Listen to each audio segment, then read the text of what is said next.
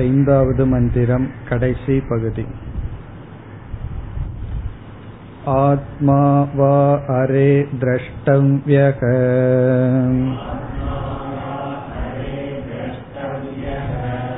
ஸ்ரோதவ்யோ மந்தவ்யக நிதித்யாசிதவ்யோ மைத்ரேயி.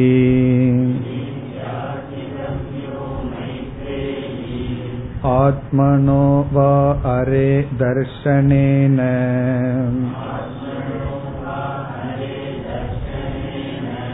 ஸ்ரவணேன மத்யா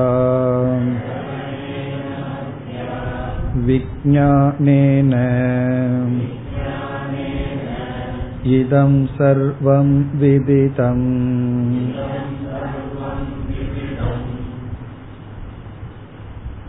இந்த மந்திரத்தில்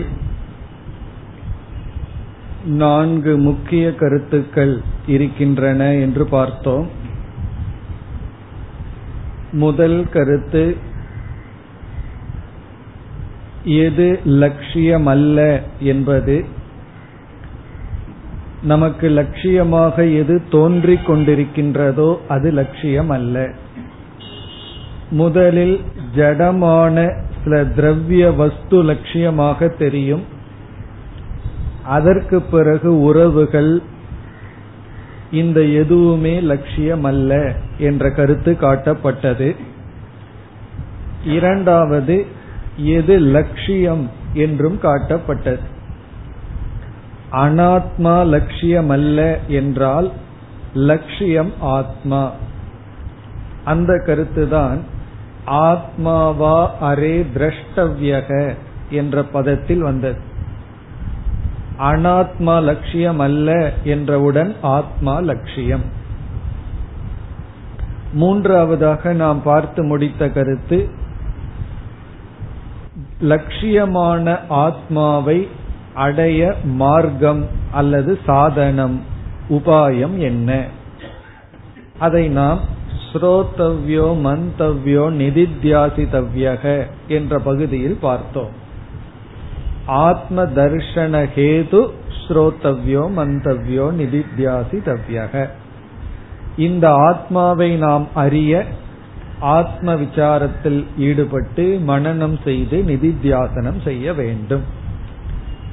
இந்த இடத்தில்தான் சென்ற வகுப்பில் விதியை பற்றிய விசாரத்தை மேற்கொண்டோம்.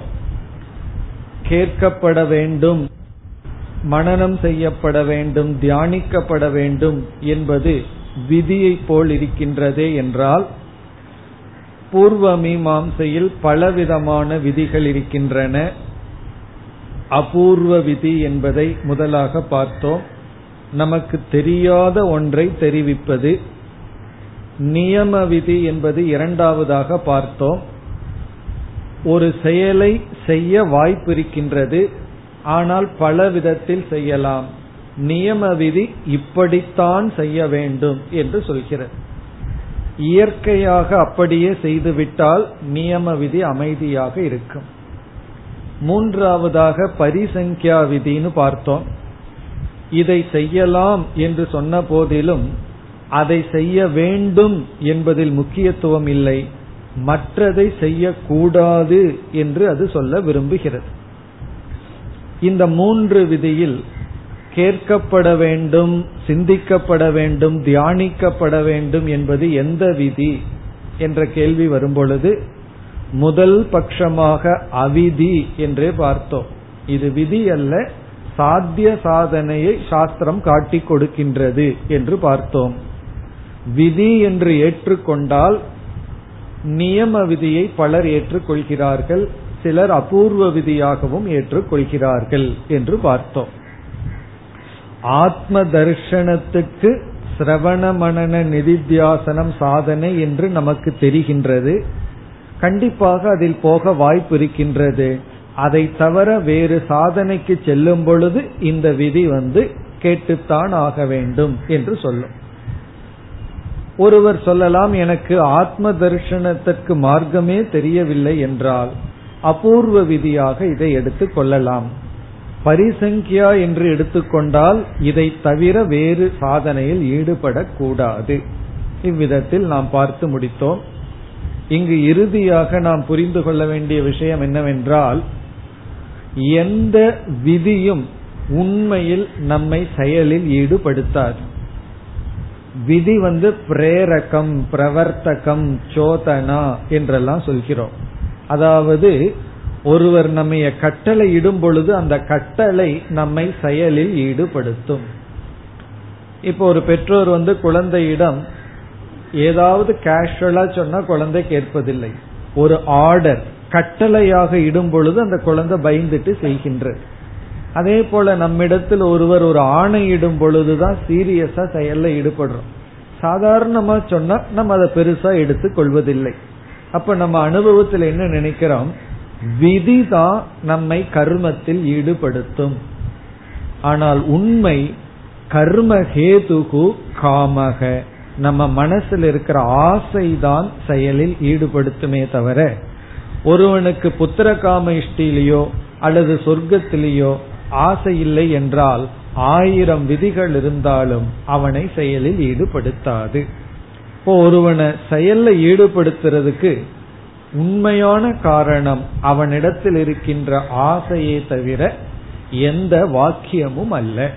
இப்போ வாக்கியம் இது சாதனை, இது சாத்தியம் என்று காட்டும். இதுதான் இறுதியான கொள்கை. உண்மையும் இதுதான். மேலோட்டமா பார்த்தா சிலருடைய ஆர்டர், விதி நம்ம செயல்ல ஈடுபடுத்துவது போல் தெரியலாம். ஆனால் சற்று ஆழ்ந்து பார்த்தால் நம்முடைய ஆசைகள் தான் நம்மை செயலில் ஈடுபடுத்துகின்றன. இத்துடன் 3 கருத்துக்களும் முடிவடைகிறது. இனி இறுதியான கருத்துக்கு செல்ல வேண்டும். இறுதியான கருத்து மோக்ஷஸ்வரூபம், மோக்ஷத்தினுடைய தன்மை. அனாத்மாவிலிருந்து திரும்பி ஆத்மாவை லட்சியமாக எடுத்துக்கொண்டு அந்த லட்சியத்துக்கு சாதனையான சிரவண மனன நிதித்தியாசனத்தை செய்து முடித்தால் எப்படிப்பட்ட பலனை அடைவோம், அதுதான் இறுதியான விசாரம். இப்பொழுது நாம் மந்திரத்திற்குள் செல்வோம். 2வது அத்தியாயத்தில் 4வது பகுதியில் 5வது மந்திரத்தினுடைய கடைசி பகுதி. ஸ்ரோதவ்யோ மந்தவ்யோ நிதித்யாசிதவ்யக மைத்ரேயி என்பதற்கு பிறகு இப்பொழுது நாம் பார்க்க வேண்டும். மந்திரத்தை பார்த்தால், ஆத்மனோ வா அரே தர்ஷனேன ஸ்ரவணேன மத்யா விஞ்ஞானேன. இது இந்த சாதனைகளையெல்லாம் செய்து முடித்தால் என்று இங்கு சொல்லப்படுகிறது. ஆத்மனோ வா அரே தர்ஷனேன, வாங்கிறது வை உண்மையில், அரே என்று மைத்ரேயை அழைக்கின்றார். அரே மைத்ரேயி, ஆத்மனக தர்ஷனேன என்ற பகுதி எதை குறிப்பிடுகிறது என்றால், ஆத்மாவை லட்சியமாக வைத்ததற்கு பிறகு அப்படின்னு அர்த்தம்.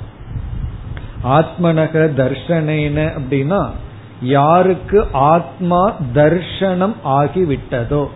இங்க தர்ஷனம் அப்படின்னா திருஷ்ய யோக்கியம், லட்சியம் ஆகிவிட்டதோ. ஆத்மா லட்சியமாகிவிட்டவர்களுக்கு பிறகு வெறும் லட்சியத்தோட மட்டும் இல்லாமல் சிரவணேன, சிரவணத்தின் மூலமாகவும் சிரவணம் செய்து முடித்த பிறகும், மத்தியா என்றால் மனனத்தையும் முடித்த பிறகு, விஞ்ஞானேன, இந்த இடத்துல விஞ்ஞானம்னா நிதித்தியாசனம் என்று பொருள். நிதித்தியாசனத்தின் மூலமாகவும் ஒருவர் சென்ற பிறகு, இதுவரைக்கும் சாதனைகளையெல்லாம் இவ்விதம் ஒருவர் பூர்த்தி செய்து விட்டால் என்ன பலன்? பலன் மிக சுருக்கமாக சொல்லப்பட்டுள்ளது. அனாத்மா அலட்சியம், ஆத்மா லட்சியம்.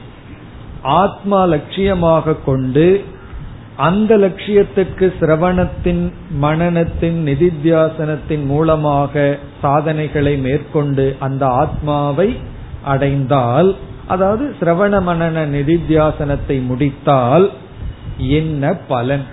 கடைசி வரிதான் பலன். பலன் என்ன? இதம் சர்வம் விதிதம். இதுதான் பலன், பிரயோஜனம் இவ்வளவுதான். இதம் சர்வம், இதம்னா நமக்கு தெரிகின்ற, சர்வம்னா அனைத்தும், இதம்னா திருஷ்யம், நமக்கு என்னென்னலாம் தெரியுதோ, அல்லது சிருஷ்டின்னு அர்த்தம். இவை அனைத்தும், இதம்னா இவை, சர்வம்னா அனைத்தும், விதிதம் அப்படின்னா அறியப்பட்டதாகிறது. இது அனைத்தும், இதம் சர்வம்னா இது அனைத்தும், விதிதம் என்றால் அறியப்பட்டது ஆகின்றது. இதுதான் பலன். இப்ப கொஞ்சம் இந்த பலன் என்னன்னு பார்ப்போம். இங்க என்ன பலன்? நம்ம மோக்ஷங்கிறது என்ன பலனாக சொல்லப்பட்டுள்ளது என்றால், இதம் சர்வம் விதிதம், இவைகள் அனைத்தும் அறிந்ததாகிறது, இதுதான் பலனாக சொல்லப்பட்டுள்ளது. இதனுடைய பொருள் என்ன என்றால், சர்வ ஞானம் பலம். ஆத்மாவை அறிந்தால் அனைத்தையும் அறிந்ததாகிறது என்பது பலன். கஸ்மின்னு பகவோ விஜ்ஞாதே சர்வமிதம் விஜ்ஞாதம் பவதிங்கிறது ஞாபகம் இருக்கணும். எதை அறிந்தால் அனைத்தையும் அறிந்ததாகிறதோங்கிறது போல, அனைத்தையும் அறிதல் பலனாக இங்கு சொல்லப்பட்டுள்ளது. சர்வ விஜ்ஞானம் மோக்ஷம் அல்லது பலன். இப்ப ஞான பலனை பத்தி இப்பொழுது பார்க்க வேண்டும். ஏக விஜ்ஞானேன சர்வ விஜ்ஞானம், இங்க அனைத்தையும் அறிந்தால் அனைத்தையும் அறிந்ததாகும் அப்படின்னு சொன்னா அதுல ஒரு லாஜிக் இருக்கு. ஆனா இங்க என்ன சொல்லப்பட்டுள்ளது? ஆத்மாவை அறிந்தால் அனைத்தையும் அறிந்ததாகிறது என்று இங்கு சொல்லப்பட்டுள்ளது. பானையை அறிந்தால் பானையை அறிந்ததாகும், புஸ்தகத்தை அறிந்தால் புஸ்தகத்தை அறிந்ததாகும். அப்படி இருக்கையில் ஆத்மாவை அறிந்தால் ஆத்மாவைத்தான் அறிந்ததாகும். ஆனா ஆத்மாவை அறிந்தால் அனைத்தையும் அறிந்ததாகிறது, அனைத்தையும் அறிந்தவன் ஆகிறான் என்று இங்கு சொல்லப்பட்டுள்ளது. இப்ப ஆத்ம ஞானேன, ஆத்ம ஞானம்தான் அடைய முடியும், சர்வ ஞானத்தை எப்படி அடைய முடியும் என்ற கேள்வி வரும் பொழுது, இது ஒரே ஒரு கண்டிஷன்ல தான் நடைபெறும். அது என்ன கண்டிஷன் என்றால், ஆத்மா சர்வமாக இருந்தால், ஆத்மாவே அனைத்துமாக இருந்தால் இது நடைபெறும். ஆத்ம ஞானேன சர்வ ஞானம் எப்படி என்றால், ஆத்மா இஸ் ஈக்வல் டு சர்வம். ஆத்மாவே அனைத்துமாக இருந்தால் ஆத்மாவை அறிவதும் அனைத்தையும் அறிவதும் சமமாகும். இனி அடுத்த கேள்வி, அது எப்படி ஆத்மா அனைத்துமாக இருக்கிறது? ஆத்மா அனைத்துமாக இருக்க வேண்டும் என்றால் அது எப்படி இருக்க வேண்டும் என்றால், ஒரு உதாரணத்துல நமக்கு புரிந்துவிடும்.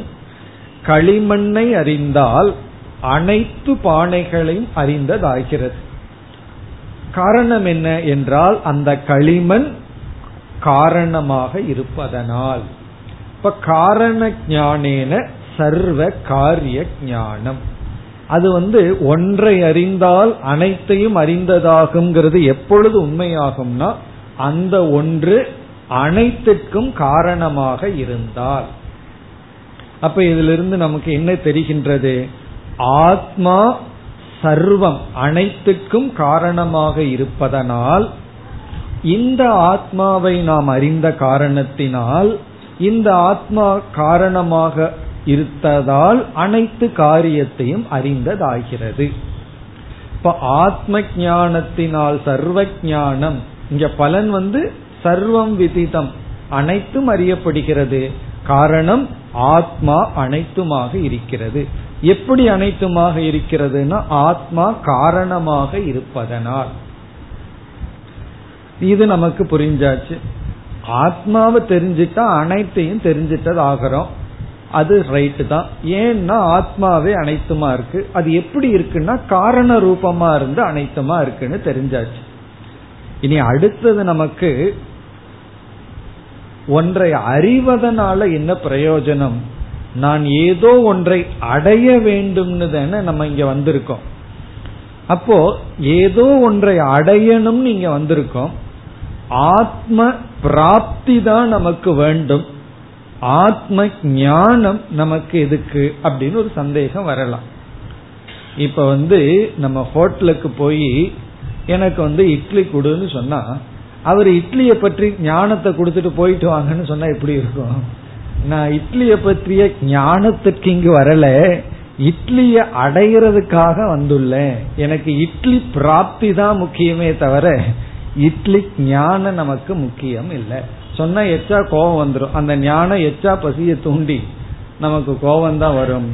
அப்போ புருஷார்த்தம்ங்கிறது ஏதோ ஒரு பிராப்தியில தான் இருக்கு. மோட்சத்தை அடைய வேண்டும்னு என்ன சொல்றோம், மோட்சத்தை அறிய வேண்டும்னு சொன்னா நம்ம தத்துவ போத கிளாஸ்லயே மோட்சம்னா என்னன்னு அறிஞ்சிடறமே. நம்ம லட்சியம் அடைதல்.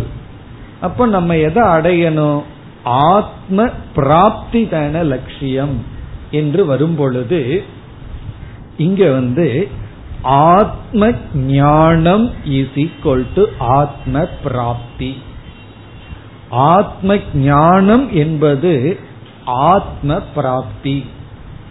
அது எப்படி ஆத்ம ஞானம் ஆத்ம பிராப்தி என்றால், ஞானத்தை நம்ம ரெண்டா பிரிச்சறோம்.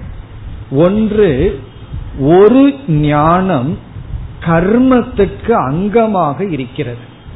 அந்த ஞானத்தின் மூலமா எப்படி கர்மம் பண்ணணும்னு தெரிஞ்சு கர்மத்தின் மூலமா பலனை அடைதல்,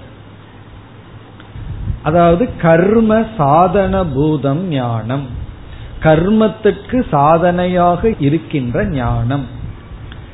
எதற்குனா ஏதோ ஒன்றை நான் அடையணும், அதை கர்மத்தினாலதான் அடைய முடியும். கர்மம் எப்படி பண்ணணுங்கிற ஞானம் எனக்கு தேவை. அப்ப ஞானம் கர்மத்துக்கு காரணமா இருந்து கர்மம் ஒரு பொருளை அடைவிக்கின்றது. ஆனால் இரண்டாவது விதமான ஞானம் சித்த வஸ்துவை பற்றிய ஞானம். சித்த வஸ்துனா ஏற்கனவே இருக்கின்ற அடையப்பட்ட பொருளை பற்றிய ஞானம். அதுக்கு பெஸ்ட் எக்ஸாம்பிள் 10 பேர்த்த ஆத்த கிடக்கிற விஷயம், தசம பிராப்தி, 10வது மனிதனை அடைதல். இந்த 10வது மனிதனை அடைதல் அப்படிங்கிறது, இந்த 10வது மனிதனை பற்றிய அறிவை அடைதலும் அந்த மனிதனை அடைதலும் சமம், சமகாலம். சங்கரர் பல இடத்துல சொல்லுவார், ஆத்ம ஞான சமகாலம் ஆத்ம பிராப்திகி அப்படின்னு சொல்லுவார். ஆத்ம ஞானம் எந்த காலத்துல அடையிறமோ அதே காலத்துலதான் ஆத்மாவை அடையிறமா, தசமவது 10வது மனிதனை போல. எந்த நேரத்துல 10வது மனிதன் யாருன்னு இவன் கண்டுபிடிக்கிறானோ அதே நேரத்துல 10வது மனிதனை அடைந்து விட்டான். அப்போ ஏற்கனவே இருக்கின்ற வஸ்துவில் நமக்கு ஞானத்தை அடைவதும் அந்த வஸ்துவை அடைவதும் சமம். இப்ப ஆத்மா செய்யப்படக்கூடிய வஸ்துவாக இருந்தா கர்மம் பண்ணி அடையணும், அது நித்திய வஸ்துவாக இருப்பதனால் அது அகிருத்தக நாஸ்தி அகிருத்தக கிருத்தேன, அகிருத்தமான செய்யப்படாத ஆத்மா செயலினால் அடைய முடியாது. காரணம் என்னன்னா ஆத்மா நித்தியம். இப்ப ஆத்மா நித்தியமா இருக்கிறதுனால எப்படி ஏற்கனவே இருக்கின்ற அந்த 10வது மனிதனை அவனே தேடுவது போல இங்க ஆத்ம ஞானம் இஸ் ஈக்வல் டு ஆத்ம பிராப்தி. அது நம்ம புரிஞ்சிடுதுன்னு சொன்னா, அடுத்தது ஆத்ம பிராப்தி ஆத்ம ஞானேன, ஆத்ம ஞானத்தினால ஆத்மாவை அடையிறோம். ஆத்மாவோ எப்படி இருக்கு, சர்வமா இருக்கு, அனைத்துமா இருக்கு. ஆகவே இப்ப நம்ம என்ன சொல்லலாம், ஆத்ம ஞானேன சர்வ பிராப்தி, அனைத்தையும் நாம் அடைகின்றோம். இந்த ஆத்மாவை அறிவதனால் நாம் அனைத்தையும் அடைகின்றோம். இப்ப ஒருவன் அனைத்தையும் அடைந்து விட்டான், அதுக்கப்புறம் அவன் வாயை திறக்க முடியுமோ, எனக்கு இது இல்லை அது இல்லைன்னு சொல்ல முடியுமோ? எல்லாமே அடைஞ்சதுக்கு அப்புறம் பேசுறதுக்கு ஒன்றும் இல்லை, அதுதான் மோக்ஷம். மோக்ஷக இஸ் ஈக்வல் டு சர்வ பிராப்தி, அனைத்தையும் அடைதல், அனைத்துமாகவே ஆகிவிடுதல். அத சர்வாத்ம பாவம்னு சொல்லலாம், பூர்ணத்துவம்னு சொல்லலாம், அல்லது சர்வ பிராப்தி. இந்த உலகத்துல வேற எந்த சாதனையை எடுத்துட்டாலும் அந்த சாதனையினால அந்தந்த பொருளைத்தான் அடைய முடியும். ஒருவன் கிரண்ய கர்ப்பனை அடையலாம், அல்லது வேறொரு லோகத்தில் அடையலாம், இந்திரன் ஆகலாம், எது வேணாலும் ஆகலாம், அதுவாகத்தான் ஆக முடியும். ஆனா ஆத்ம ஞானத்தினால அனைத்தையும் அடைகின்றான். அப்ப மோக்ஷங்கிறது என்னன்னா அனைத்தையும் அடைதல். எப்படின்னா ஆத்ம ஞானத்தினால. அது எப்படி ஆத்ம ஞானத்தினால ஆத்மாவத்தான அடைய முடியும்னா, உண்மைதான், அந்த ஆத்மா அனைத்துமாக இருக்கிறது. ஆகவே இப்ப பலனை நம்ம எப்படி ரீரீடு பண்ணணும்? இதம் சர்வம் விதிதம் இஸ் ஈக்வல் டு இதம் சர்வம் ஆப்தம். இவை அனைத்தும் அறியப்படுகிறதுனா இவை அனைத்தும் அடையப்படுகின்றது. அதாவது ஞானத்தினால நாம் அனைத்துமாக ஆகின்றோம். அத்வைத பிராப்தி, பூர்ணத்துவம் அல்லது சர்வ பிராப்தி. சோஷ்ணுதே சர்வான் காமான் பிரம்மணா விபஸ்சிதா பிரம்மணாசக். அவன் அனைத்தையும் அடைகின்றான். அதுதான் பலன். எங்க இருந்து எங்க வந்திருக்கோம்? இந்த ஒரு மந்திரமே பூர்ணமான வேதாந்தம் நமக்கு வந்துள்ளது. அதனாலதான் இந்த மந்திரம் ரொம்ப முக்கியம். இந்த கடைசி பகுதி இருக்கே, ஆத்மாவாரே திரஷ்டவியாக, அதற்கு முன்னாடியே ஆத்மனஸ்து காமாய சர்வம் பிரியம் பவதிங்கிறதுல இருந்து அனாத்மா லட்சியம் அல்ல, எது லட்சியம் அல்லன்னு காட்டி, எது லட்சியம்னு காட்டி, அது ஏன்கிறதெல்லாம் காட்டி கொடுத்து, அந்த லட்சியத்துக்கு நேரடியான சாதனை ஞான யோகம்னு நம்ம சொல்ற சிரவண மனன நிதித்தியாசனத்தை சொல்லி, ஒருவன் இந்த லட்சியத்தை வைத்து இந்த சாதனையை பின்பற்றினால் இப்படிப்பட்ட பலனை அடைகின்றான். இதுதான் என்டையர் வேதாந்தா. அந்த அனைத்தினுடைய சூத்திரமான பகுதி தான் இந்த மந்திரம். இப்ப இந்த முழு மந்திரத்துல இந்த 4 கருத்துக்களை பார்த்து முடித்துள்ளோம். இத்துடன் பல விசாரமும் முடிவடைகின்றது. பல விசாரம்ங்கிறது என்ன? ஆத்மாவை அறிவதனால் அனைத்தையும் அறிகின்றான். நம்ம பார்த்துட்டு வந்த படிப்படி பார்த்துட்டு வந்து கடைசியில் என்ன முடிவுக்கு வர்றோம்? அனைத்தையும் அடைகின்றான்.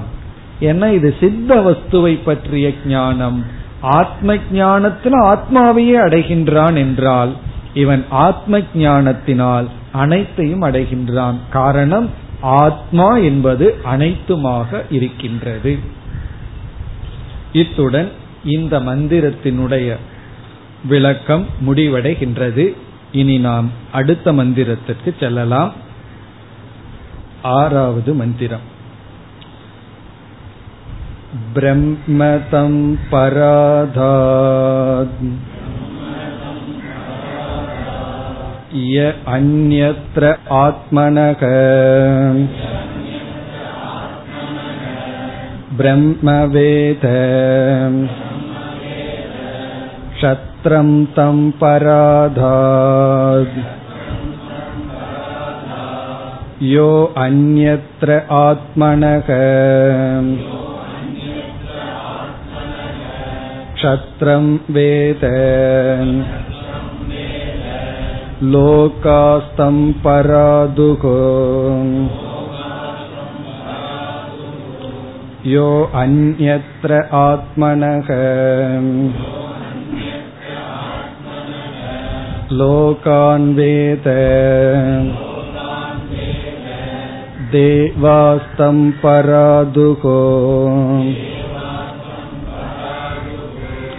யோ அன்யத்ர ஆத்மனஹ தேவான் வேத பூதானி தம் பராதுகோ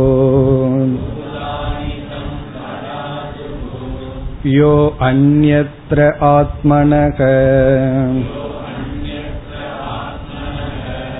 பூதானி வேத சர்வம் தம் பராதாத் யோ அன்யத்ர ஆத்மனக சர்வம் வேத இதம் பிரம்ம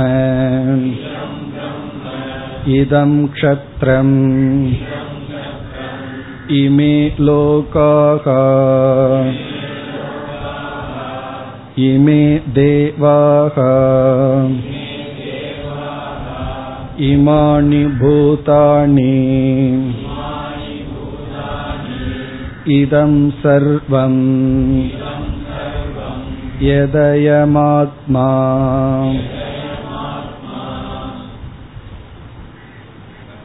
இந்த பிராமணத்தில் யாக்ஞவல்யர் மைத்ரேயை அறிமுகப்படுத்தப்பட்டு விசாரம் வந்தது.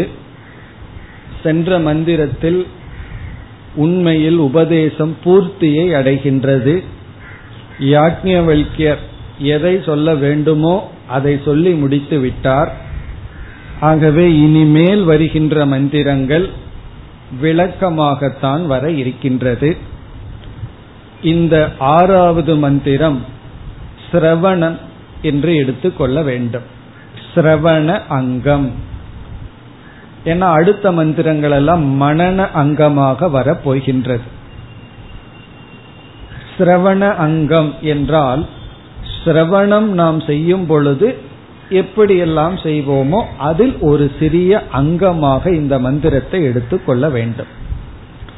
ஸ்ரோத்தவ்யோ மந்தவ்யோ நிதித்தியாசித்தவ்யங்கிறது சாதனை. இப்ப சிரவணம்னா என்ன என்றால் சாஸ்திரத்தினுடைய தாத்பரிய நிச்சயத்தை செய்தல், அதுதான் சிரவணம். உபனிஷத் எந்த கருத்தை மையமாக உபதேசிக்கின்றது என்ற நிச்சயம் செய்யறதுக்கு பேர் தான் சிரவணம். அந்த நிச்சயத்தை எப்படி செய்வோம்? தொடர்ந்து பல காலம் சாஸ்திரத்தை கேட்டு பிறகு நிச்சயம் பண்ணுவோம்.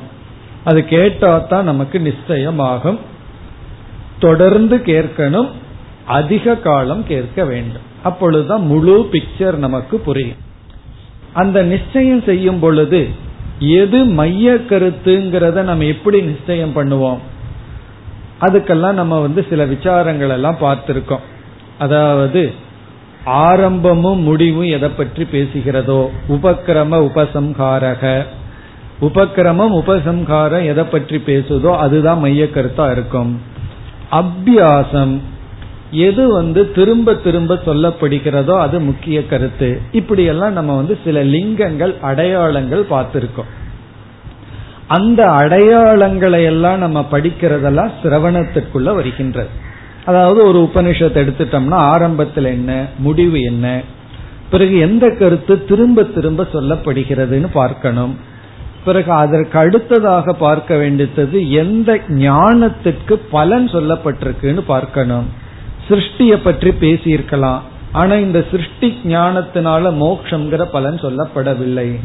ஜீவ பிரம்ம ஐக்கிய ஞானத்துக்கு தான் பலன் சொல்லப்பட்டுள்ளது. பிறகு அர்த்தவாதம் ஒன்னு இருக்கு, ஜீவ பிரம்ம ஐக்கியம்தான் புகழப்படும். பிறகு பேத திருஷ்டியானது நிந்திக்கப்படும். இதெல்லாம் என்ன? இதெல்லாம் சிரவணத்துக்குள்ள வர்ற அங்கங்கள். பிறகு அபூர்வதா, இந்த அறிவு வேற எங்கேயும் நமக்கு கிடைக்காம இருக்கணும். இப்படியெல்லாம் சிரவணம் பண்ணும் பொழுது பல கருத்துக்களை நம்ம பார்ப்போம். அவ்விதத்தில் இந்த இடத்துல சிரவணத்தினுடைய அங்கம் என்று சொல்லும் பொழுது எந்த கருத்து மைய கருத்துன்னு புரிஞ்சுக்கிறதுக்கு ஒரு முக்கியமான அங்கம் துவைத நிந்தா அத்வைத ஸ்துதி. அது ரொம்ப ஒரு முக்கியம். எதை ஸ்துதி பண்றோமோ அதுல தான் தாத்பரியம் இருக்கு, எதை நிந்திக்கிறோமோ அதுல தாத்பரியம் கிடையாது. இது வேண்டான்னு ஒதுக்கிறத நம்ம முக்கியமா எடுத்துக்கொள்ள மாட்டோம். அப்படி பேத திருஷ்டி நிந்தனை செய்யப்பட்டு, பேத திருஷ்டினால வர்ற துயரம் கூறப்பட்டு, அபேத திருஷ்டியினால வர்ற மேன்மை சொல்லப்பட்டால் நம்ம என்ன புரிஞ்சுக்குவோம்? பேத திருஷ்டி உபதேசம் அல்ல, வேற்றுமை உபதேசம் அல்ல, அங்க அத்வைதம் தான் உண்மைன்னு புரிந்து கொள்வோம். ஆறாவது மந்திரத்துல சிரவணம்ங்கிற பகுதியில நாம் இருக்கின்றோம். சிரவணத்துல குறிப்பா எது என்றால் பேத திருஷ்டியினுடைய நிந்தனை, அத்வைதத்தினுடைய ஸ்துதி. எப்படி?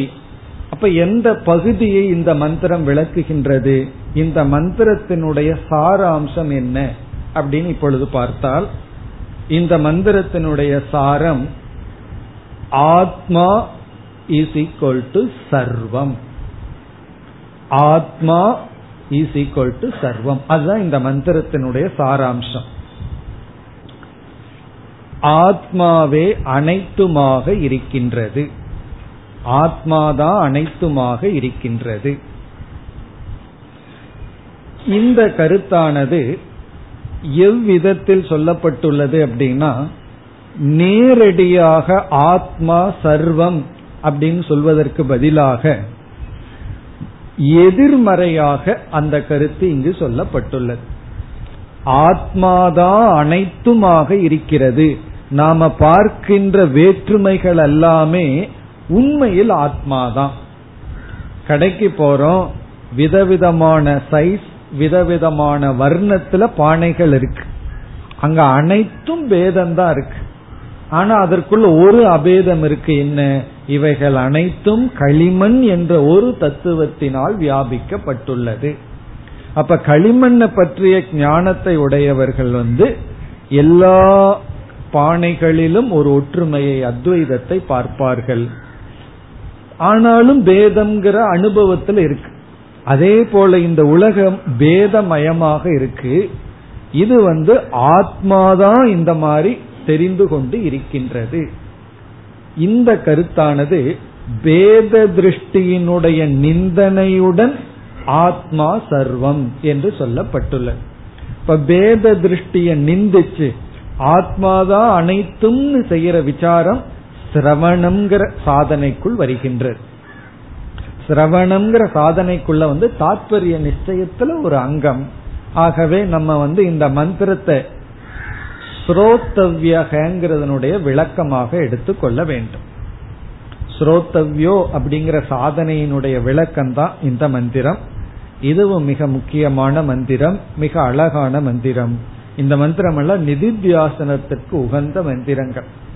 இது சிரவணமா இருந்த போதிலும் இதை எடுத்து இது அர்த்தத்தை புரிஞ்சிட்டதற்கு பிறகு இந்த மந்திரத்தை நம்ம சிந்திச்சு பார்த்தோம்னா நிதித்தியாசனத்துக்கு மிக மிக உகந்த மந்திரம். இதனுடைய அர்த்தத்தை பார்த்துட்டோம்னா நமக்கே புரியும் இது எப்படி நமக்கு நிதித்தியாசனத்துக்கு உகந்ததுன்னு சொல்லு. இப்ப இங்க என்ன செய்யப்படுகிறது என்றால், ஆத்மாவுக்கு வேறாக இரண்டாக ஒரு வஸ்து இருக்கிறதுன்னு வைத்துக் கொள்வோமே. இந்த இடத்துல ஆத்மா ஆத்மானா நம்ம யாரையோ நினைச்சுக்க கூடாது, எனக்குன்னு புரிஞ்சுக்கணும்.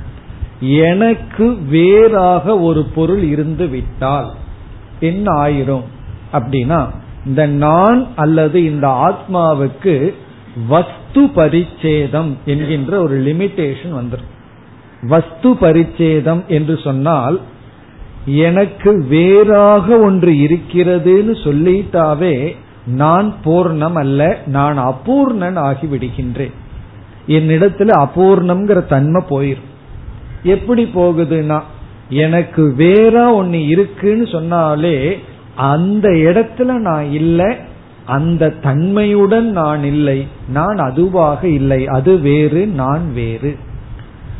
அதுவா நான் இல்லைங்கும் போது அந்த தன்மை எனக்கு இல்லை அப்படின்னு வந்துடும். சில பேர்த்துக்கு தன்னிடத்துல ஒன்னு இல்லைனாவே குறை வந்துடும், மற்றவங்க இடத்துல இருக்கு அது எங்க இடத்துல இல்லைன்னா சோகம் வந்துடும். சில பேர்த்துக்கு அவனுக்கு தலைவலி இருக்கு எனக்கு இல்லையேன்னு கூட துயரப்படுவார்கள். அப்படி எதுவா இருந்தாலும் எனக்கு வேணும், எனக்கு இல்லைன்னு ஒன்னு சொல்லக்கூடாது. உனக்கிட்ட என்னென்னலாம் இருக்கோ அதெல்லாம் எனக்கு வேண்டும். என்னிடத்துல ஒன்னு இல்லை, அது அனர்த்தமோ அர்த்தமோ, இல்லைனாவே துயரம் வந்துடும். சில சமயங்கள்ல இக்னோரன்ஸ் பிளஸ், தேவையில்லாதது நம்ம கிட்ட இல்லாம இருந்தா சந்தோஷம். சில பேர்த்துக்கிட்ட அது இருந்து அது துயரப்படுத்திட்டு இருக்கும், அது இல்லையேன்னு நினைச்சு நம்ம துயரப்படுவோம். அது இருக்கிறனால அவர்கள் துயரப்பட்டு இருப்பார்கள். அதெல்லாம் நம்ம கண்ணு முன்னாடி இருக்காது. எனக்கு இல்லை, என்னிடம் அது இல்லை அப்படின்னாவே அது சம்சாரம்தான். அப்போ எனக்கு வேறாக ஒன்று இருந்தால் அதுவே எனக்கு சம்சாரம். இப்ப அந்த கருத்து இங்க எந்த விதத்துல சொல்லப்படுதுன்னு சொன்னா, எவன் ஒருவன் தனக்கு வேறாக ஒன்றை பார்க்கின்றானோ, இங்க எந்த விதத்துல பிரசன்ட் பண்ணியிருக்குன்னு சொன்னா, எவன் தனக்கு வேறாக ஒன்றை பார்க்கின்றானோ, ஒரு பொருள் அல்லது ஒரு மனிதன், அவனை நான் என்ன பண்றேன், எனக்கு வேறாக பார்க்கின்றேன். அவன் வேறு நான் வேறுன்னு பேத திருஷ்டியோட பார்க்கிறேன். அதனுடைய விளைவு என்ன என்றால், எந்த ஒரு மனிதனை அல்லது ஒரு குலத்தை, ஒரு நாட்டை, ஒரு பொருளை எனக்கு வேறாக பார்க்கின்றேனோ, அதனால் நான் நிராகரிக்கப்படுகின்றேன். நான் அதனால் நிராகரிக்கப்படுகின்றேன். அதிலிருந்து நான் விலகி விடுகின்றேன். அதிலிருந்து நான் வேறுபடுத்தப்படுகின்றேன். I am rejected அப்படின்னு அர்த்தம். இங்க பயன்படுத்துற வார்த்தை ரிஜெக்ஷன். இந்த ரிஜெக்டட்ங்கிறத படிச்சோம்னா நமக்கு துக்கம் வந்துருமல்ல. வேலைக்கு போறோம், கிடைக்கலன்னா ஃபர்ஸ்ட் ரிஜெக்ஷன் அப்படின்னு எழுதிடுவாங்கல்ல, அதை படிச்சா எப்படி இருக்குன்னா, ஐ ஆம் ரிஜெக்டட், நான் நீக்கப்படுகின்றேன், நான் தள்ளி வைக்கப்படுகின்றேன், நான் ஒதுக்கப்படுகின்றேன். யாரையாவது நம்ம பார்த்து தள்ளிப்போ தள்ளிப்போ ஒதுங்கி போனா நமக்கு கோபம் வருதல்ல, அப்படி நான் ஒதுக்கப்பட்டு விடுகின்றேன், நான் சேர்த்து கொள்ளப்படுவதில்லை. எப்படின்னா, அதாவது நான் ஒருவரை என்னிடமிருந்து வேறாக பார்த்துவிட்டால் அவரால் நான் ஒதுக்கப்பட்டவன் ஆகின்றேன். அவரால், அவரிடமிருந்து நான் வேறுபடுத்தப்படுகின்றேன். அவர் என்னை ஒதுக்கி விடுகின்றார். நம்ம நினைக்கிற நான் தான் அதை ஒதுக்கிறேன்னு சொல்லி, உபனிஷத்து என்ன சொல்லுதுன்னா, நீ எதை ஒதுக்குகின்றாயோ, ரிஜெக்ட் பண்றையோ, எப்படி உனக்கு வேறுன்னு பார்த்தறையோ, ஒரு பொருளை, ஒரு மனிதனை உன்னிடமிருந்து வேறுன்னு நீ பார்த்துட்டு அப்படின்னு சொன்னா, உண்மையிலேயே நீ என்ன பண்ணியிருக்க, அவன் வேறு நான் வேறுன்னு நீ பார்க்கும் பொழுதே நீ அவனை ஒதுக்கி விட்டாய், நீ அவனை தள்ளி வச்சிட்ட. அப்ப என்ன ஆகுதுன்னா, அவன் உன்னை ஒதுக்கி விடுகின்றான், அவன் உன்னை ரிஜெக்ட் பண்றான். If you reject, you are rejected. அதான் இங்க கருத்து. நீ ஒன்ன ரிஜெக்ட் பண்ணிட்டீனா நீ ரிஜெக்டட் ஆகின்றாய், நீ தள்ளப்படுகின்றாய். நீ ஒன்றை ஒதுக்கினால் நீ அதனால் ஒதுக்கப்படுகின்றாய். இத ஜெனரலா சொன்னா எப்படி, நீ எந்த ஒன்றை தள்ளி வைக்கின்றாயோ அந்த ஒன்றால் நீ தள்ளி வைக்கப்படுகின்றாய், நீ ஒடுக்கப்படுகின்றாய். இங்க தள்ளி வைக்கிறதுனா எனக்கு வேறு அப்படின்னு நீ பார்த்துட்டாவே போதும்னு சொல்லப்படுகிறது. இங்கு ஒரு பொருளை எனக்கு வேறாக நான் பார்த்தால் அதனால் நான் நீக்கப்படுகின்றேன், ஒதுக்கப்படுகின்றேன், தள்ளப்படுகின்றேன், அதனோடு நான் சேர முடிவதில்லை. குழந்தைகள்ல இந்த மாதிரி ஒரு கம்ப்ளைண்ட் சொல்லும், மற்ற குழந்தைகள் என்ன விளையாட்டுக்கு சேர்த்திக்கிறது இல்லைன்னு சொல்லி. அதாவது ஒரு குழந்தைய விளையாடிட்டு இருக்கு, ஒரு குழந்தைய சேர்த்திக்காம விட்டா அம்மா கிட்ட சொல்லும். அப்புறம் அம்மா அந்த குழந்தைகிட்ட சொல்லணும், இந்த குழந்தைய நீ சேர்த்தி விளையாடுன்னு சொல்லி. இப்ப அந்த குழந்தை மனநிலைய பார்ப்போம். அந்த குழந்தை மனநிலைய பார்த்தோம்னா அந்த குழந்தை என்ன நினைக்குது, இவர்களெல்லாம் என்னை சேர்த்தி கொள்ளவில்லை, இவங்க குரூப்குள்ள நான் இல்ல, நான் ரிஜெக்டட், ஐ எம் செப்பரேட்டட், நான் தனிமைப்படுத்தப்பட்டு விட்டேன். இங்கு தனிமைங்கிறது நெகட்டிவ் மீனிங்ல, நான் அலூஃப் ஆயிட்டேன், என்னை விலக்கி விட்டார்கள், நான் இவர்களுடன் இல்லை அப்படிங்கிற ஒரு துயரம், அது ஒரு சம்சாரம், அது அந்த குழந்தைக்கு வருது. பிறகு அந்த குழந்தை ஏதோ சமாதானப்படுத்தி உள்ள போயிடுதுன்னு வச்சுக்கோமே, பிறகு அந்த குழந்தை சந்தோஷமா இருக்கு. காரணம், அதற்குள் நான் இருக்கின்றேன், இப்போ ஒற்றுமையா இருக்க, ஒன்றாக இருக்கின்றேன். அதே போல நான் ஒரு மனிதனை பார்த்து இவன் எனக்கு அந்நியமானவன் அப்படின்னு நினைச்சிட்டேன் அப்படின்னா அந்த எண்ணம் என்னை எந்த இடத்துல கொண்டு போய் வைக்குதுன்னு சொன்னா அவர்களால் நான் நீக்கப்பட்டவன் ஆகின்றேன், ஒதுக்கப்பட்டவன் ஆகின்றேன். அப்ப மனதுல சம்சாரம் வருகின்றது. எவைகள் அப்படின்னு கேள்வி வரும்பொழுது உதாரணமா சிலது வருது.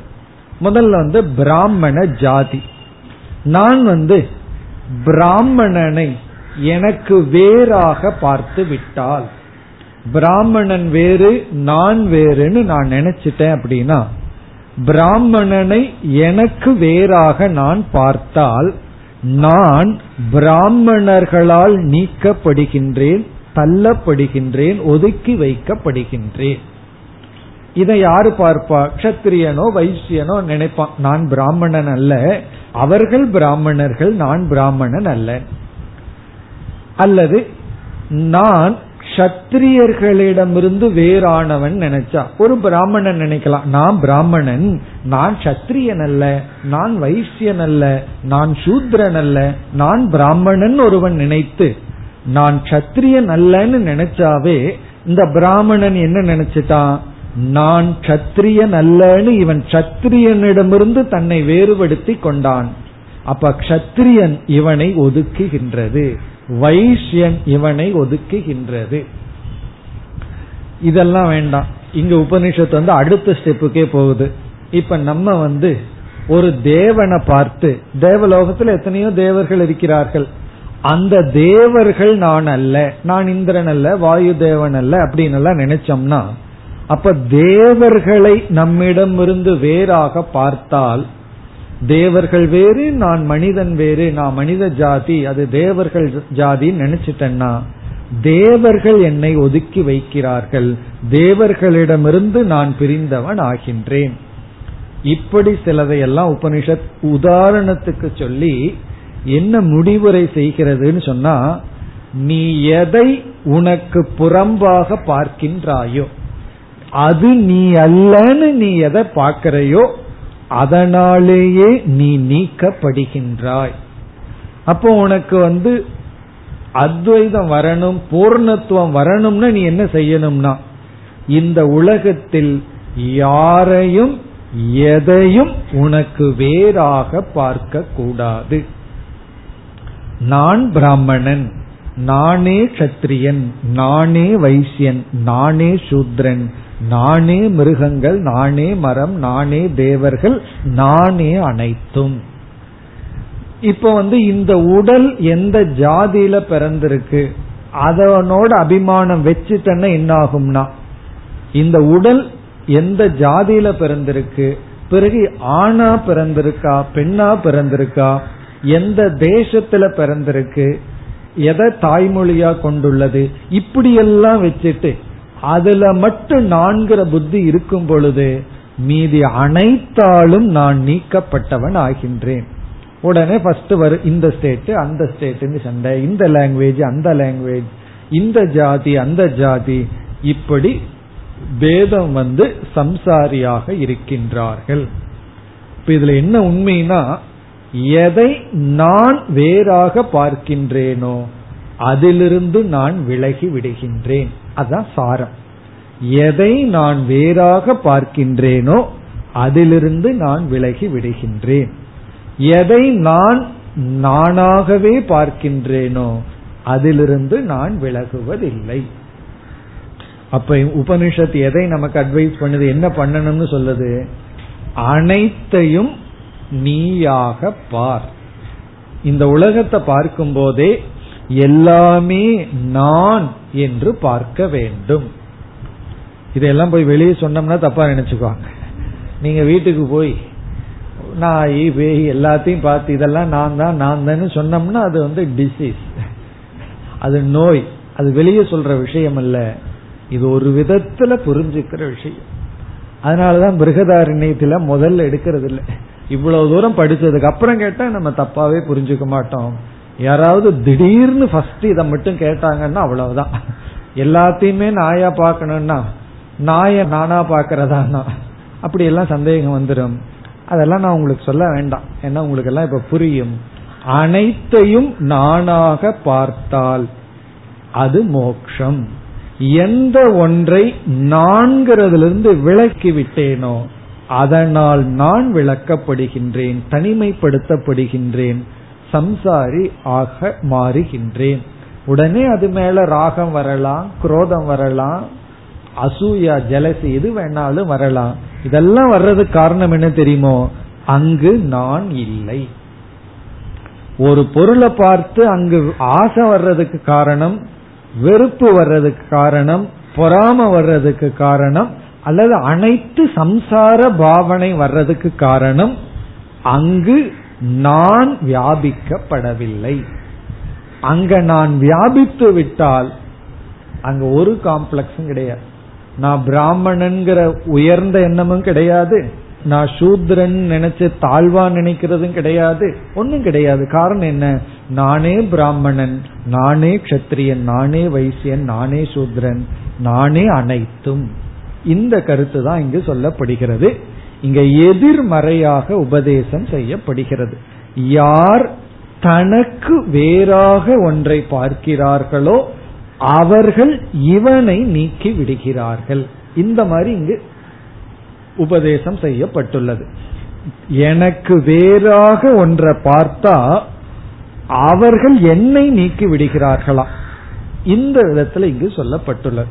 இவ்வளவுதான் நம்மளும் கிளாஸ்ல சொல்ல முடியும். மீதி எல்லாம் நம்ம சிந்திச்சு சிந்திச்சு நம்ம இது நிதித்தியாசனத்துக்குரிய, உண்மையிலேயே இது நிதித்தியாசனத்துக்கான மந்திரம். ஆனா புரியாத பொழுது சிரவணத்திற்கான மந்திரம். ஏன்னா பேதத்தினுடைய நிந்தனை வருது, அத்வைதத்தினுடைய ஸ்துதி வருது. இத புரிஞ்சுக்கும் போது சிரவணம், புரிஞ்சதுக்கு அப்புறம் இந்த மந்திரத்தை எடுத்துட்டு சிந்திக்க ஆரம்பிச்சோம் அப்படின்னா ஒரு நல்ல நிதித்தியாசனம். இப்ப நம்ம மந்திரத்திற்குள்ள போய் அர்த்தத்தை பார்ப்போம், பிறகு மீண்டும் இதுல சில விளக்கங்கள் இருக்கு, அத பிறகு பார்ப்போம். மந்திரத்திற்குள் சென்றால், பிரம்ம தம் பராதாத். இங்க பிரம்மங்கிற சொல்லுக்கு பிராமண ஜாதி என்று பொருள். பிராமணர்கள், பிராமணர்களாக பிறந்தவர்கள் அல்லது பிராமணர்களாக இருப்பவர்கள். பிறப்பின் அடிப்படையில பிராமண கஷத்திரியத்தை நிர்ணயம் பண்ணக்கூடாது, குணத்தின் அடிப்படையிலும் கர்மத்தின் அடிப்படையிலும் நீங்க சொன்னால் அதையும் ஏற்றுக்கொள்ளலாம். பிராமணர்களாக இருப்பவர்கள், அது பிறப்பிலேயோ அல்லது குணத்திலேயோ அல்லது கர்மத்திலேயோ ஏதோ ஒரு அடிப்படையில பிராமணர்களாக இருக்கின்ற ஒரு பிராமணன் தம், தம்ன இவனை, பராதாத் என்றால் நீக்குகின்றான். பராதாத்னா பராகுர்யாத், நீக்குவான், நீக்குகின்றான். இவன் ரிஜெக்ட் பண்றான். ஒரு பிராமணன் இவனை நீக்குகின்றான். இவனை என்றால் எவனை அப்படின்னு ஒரு கேள்வி வருது. ஒரு பிராமணன் என்ன செய்கின்றான், அவனை ஒதுக்கி தள்ளுறானா, போ போ அப்படின்னு ஒதுக்கி விட்டுறான். ஒரு பிராமணன் யாரை, யார் அந்யத்ர ஆத்மனக வேத, யாரை, பிரம்ம, யகன யார் ஒருவன், யக ஆத்மனக அந்யத்ர தனக்கு வேறாக, எவனொருவன் ஆத்மனக அந்யத்ரனா, இங்க அந்யத்ரனா அந்நிய ரூபேன அந்நியனாக, பிரம்ம வேத, பிரம்மன பிராமணனை அறிகின்றானோ. அப்ப முழு வாக்கியம் எப்படி வரும்னா, யார் தனக்கு வேறாக பிராமணனை அறிகின்றானோ அவனை பிராமணன் நீக்குகின்றான். இதுதான் வாக்கியம். யார் தனக்கு வேறாக அந்யத்ர ஆத்மனக, யகன யார் ஆத்மனக அந்யத்ர தனக்கு வேறாக, பிரம்ம வேத பிராமணனை அறிகின்றானோ. நான் ஏன் மெதுவா சொல்றேன்னா இதனுடைய ஒவ்வொரு வார்த்தையினுடைய அர்த்தம் தெரிஞ்சுட்டா நிதித்தியாசனத்துக்கு சௌரியமா இருக்கும். யகன யார் ஆத்மனக அந்யத்ர தனக்கு வேறாக, பிரம்ம ஒரு பிராமணனை வேத அறிகின்றானோ, யார் தனக்கு வேறாக ஒரு பிராமணனை அறிகின்றானோ. இதனுடைய சாராம்சம் என்னன்னா, எவன் ஒருவன் பிராமணனை தான் வேறு பிராமணன் வேறுன்னு நினைக்கிறானோ அப்படின்னு அர்த்தம். நான் வேறு பிராமணன் வேறு, நான் பிராமணன் அல்ல, நான் வேறு பிராமணன் வேறு அப்படின்னு ஒருத்தன் யார் நினைக்கிறானோ. சில பிராமணர்களே அப்படி நினைக்கலாம், அல்லது பிராமணர்கள் இல்லாதவர்கள் நினைக்கலாம். யார் வேண்டுமானாலும் யார் தனக்கு வேறாக பிராமணனை நினைக்கின்றானோ தம் அவனை பிரம்ம பிராமணன் பராதாத் நீக்குகின்றான், அவனை பிராமணன் நீக்கி விடுகின்றான். இப்ப யார் தனக்கு வேறாக பிராமணனை நினைக்கின்றானோ அவனை பிராமணன் நீக்கி விடுகின்றான். அப்படின்னு என்ன, அவன் பிராமணனால் நீக்கப்படுகின்றான். இப்ப நான் ஒரு பிராமணனை இவன் எனக்கு வேறு, நான் பிராமணன் அல்ல அப்படின்னு நினைச்சேன்னா நான் அந்த பிராமணனால் நீக்கப்படுகின்றேன். பிராமணன் என்னை சேர்த்திக்க மாட்டேங்கிறான், அவனுக்குள்ள நான் சேர முடிவதில்லை. இந்த வீட்டு பாலிடிக்ஸ் எப்படி நடைபெறும் தெரியுமோ, இந்த குடும்பத்துக்குள்ள நடக்கிற சச்சரவு. ஒரு வீட்டுல 4-5 பேர் இருக்காங்கன்னு வச்சுக்கோமே, கணவன் மனைவி மாமனார் மாமியார் குழந்தைகள் அப்புறம் வேற யாராவது ரிலேஷன், இதெல்லாம் இருந்தா எப்படி பாலிடிக்ஸ் நடக்கும்னா, ஒரு 5 பேர் இருந்தாங்கன்னா 3 பேர் சேர்ந்துக்குவாங்க. 3 பேர் சேர்ந்து யாரோ ஒருத்தரை குறை சொல்லிட்டு ரகலை பண்ணிட்டு இருப்பாங்க. பிறகு திடீர்னு அடுத்த இஷ்யூ பண்ணும்போது அந்த 2 இனி ஒன்னு சேர்ந்துக்கும், அப்புறம் இனி ஒண்ணுக்கு போயிடும். அப்படி அந்த 3 யாராருன்னு நீங்களே முடிவு பண்ணீங்க, அல்லது 4 பேர் சேர்ந்துக்குவாங்க. அப்படி ஒரு குரூப்பிசம், ஏதோ ஒன்ன குறை சொல்றது, அதுக்கப்புறம் அதனோட சேர்த்துட்டு இனி ஒன்னு, இப்படியே நடந்துட்டு இருக்கு. இதுதான் குடும்பத்துக்குள்ள நடந்துட்டு இருக்கு. திடீர்னு திடீர்னு குரூப்பிசமா உள்ள சேர்ந்து சேர்ந்து ஒருத்தனை ரிஜெக்ட் பண்ணிட்டு இருக்கிறது. அப்படி இப்ப நான் என்ன பண்ணிட்டேன்னா, இந்த உலகத்துல எத்தனையோ மனிதர்கள் இருக்கும் பொழுது பிராமணர்களை மட்டும் நான் வேண்டாம், எனக்கு அவன் வேண்டான்னு விட்டுட்டேன். பிராமண துவேஷம் அப்படி சிலருக்கு இருக்கு. அது இருக்கக்கூடாது, யாரு மேலேயும் துவேஷம் இருக்கக்கூடாது, பற்று இருக்கக்கூடாது, துவேஷமும் இருக்கக்கூடாது. நான் என்ன பண்ணிடுறேன்னு வச்சுக்கோமே, பிராமணன் நான் அல்ல, நான் வேறு பிராமணன் வேறுன்னு நான் நினைச்சிட்டா நான் என்ன ஆகிறேன்னா அந்த பிராமணனாலேயே நீக்கப்படுகின்றேன். அந்த பிராமணன் என்னை நீக்கி விடுகின்றான். அப்படின்னா என்ன, நான் பிராமணனிடமிருந்து தனிமைப்படுத்தப்படுகின்றேன். அப்ப நான் அபூர்ணன் ஆகின்றேன், சம்சாரி ஆகின்றேன். இதுதான் இனிமேல் வருகின்ற பகுதியெல்லாம். சில உதாகரணங்கள் எடுத்துக்கொள்றார். இதே பேட்டன் தான் இனி அடுத்ததும். சத்ரம் தம் பராதாத் யக அந்யத்ர ஆத்மனக சத்ரம் வேத. இதே பேட்டன்ல தான் இருக்கு. இனி எவன் ஒருவன் யக ஆத்மனக அந்யத்ர தனக்கு வேறாக சத்ரம் என்றால் சத்திரியனை வேத அறிகின்றானோ, தனக்கு வேறாக யாரொருவன் சத்திரியனை அறிகின்றானோ சத்ரம் தம் பராதாத் அந்த சத்திரியன் அவனை விளக்குகின்றான், நீக்குகின்றான். இப்ப நான் எனக்கு வேறாக ஒரு சத்திரியனை நினைத்தால், நான் வேறு சத்திரியன் வேறுன்னு நினைச்சிட்டேன்னா சத்திரியன் என்னை விளக்கி விடுகின்றான். இனி அடுத்தது லோகாஹா தம் பராதுகு. லோகாஹான்னா உலகங்கள், உலகத்தில் உள்ள மற்ற மக்கள் யாருமே வேண்டாம் அப்படின்னு எல்லாத்தையும் நான் நீக்கிவிட்டால் லோகாஹா தம் பராதுகு. பராதுகுன்னா ப்ளூரல், அவ்வளவுதான். இந்த உலகம் அவனை நீக்கும். யார் யார் தனக்கு வேறாக உலகத்தை நினைக்கின்றானோ, இங்க உலகம்னா உலகத்தில் உள்ள மக்கள், மற்ற மக்கள், வைசியன் சூத்ரன் இது போன்ற மற்ற மக்கள். இப்ப யார் தனக்கு வேறாக மற்ற மனிதர்களை நினைக்கின்றானோ மற்ற மனிதர்கள் இவனை நீக்குகின்றார்கள். இனி அடுத்தது தேவாகா தம் பராதுகு. இனி தேவர்கள், நம்ம மற்ற மனிதர்கள் மட்டுமல்ல தேவர்களும் நான் தான் சொல்லணும். எல்லா தேவர்களும் நான் தான், நானே அனைத்து தேவர்களாகவும் இருக்கின்றேன். அதை விடுத்துட்டு யார் தேவர்களை தனக்கு வேறாக நினைக்கின்றானோ தேவர்கள் அவனை நீக்குகின்றார்கள். அதேதான் அந்யத்ர தேவான் வேத தேவாகா தம் பராதுகு. இனி பூதானி, பூதானினா மற்ற உயிரினங்கள், மனிதன் மட்டுமல்ல, அது உலகத்தில் இருக்கிற அனைத்து உயிரினங்கள், ஊர்வன பரப்பன நிற்பன நடப்பன எல்லாமே பூதானி. ஒரு மரம் செடி முதல் கொண்டு புல் முதல் கொண்டு, ஒரு புல்லை பார்த்து இது வேறு நான் வேறுன்னு நினைச்சா அந்த புல்லை என்ன ரிஜெக்ட் பண்ணிரு. அப்படி பூதானி தம் பராதுகு, அனைத்து உயிரினங்களும் இவனை நீக்குகின்றன. யக யார், ஆத்மனக அந்யத்ர பூதானி வேத, தனக்கு வேறாக உயிரினங்களை நினைத்தால். இனி வந்து கன்க்ளூட் பண்றார், சர்வம் தம் பராதாத், அனைத்தும் இவனை நீக்கும். யக அந்யத்ர ஆத்மனக சர்வம் வேத, யார் தனக்கு வேறாக அனைத்தையும் நினைக்கின்றார்களோ. இதோட ஒரு டாபிக் முடிவடைகின்றது. இதுவரைக்கும் ஒரு கருத்து, அப்புறம் இதம் பிரம்ம இதம் க்ஷத்ரம்ங்கிறதுல இருந்து வேறு கருத்து, வேறு கருத்துனா இதோடு சம்பந்தப்பட்ட ஒரு கருத்து தான்.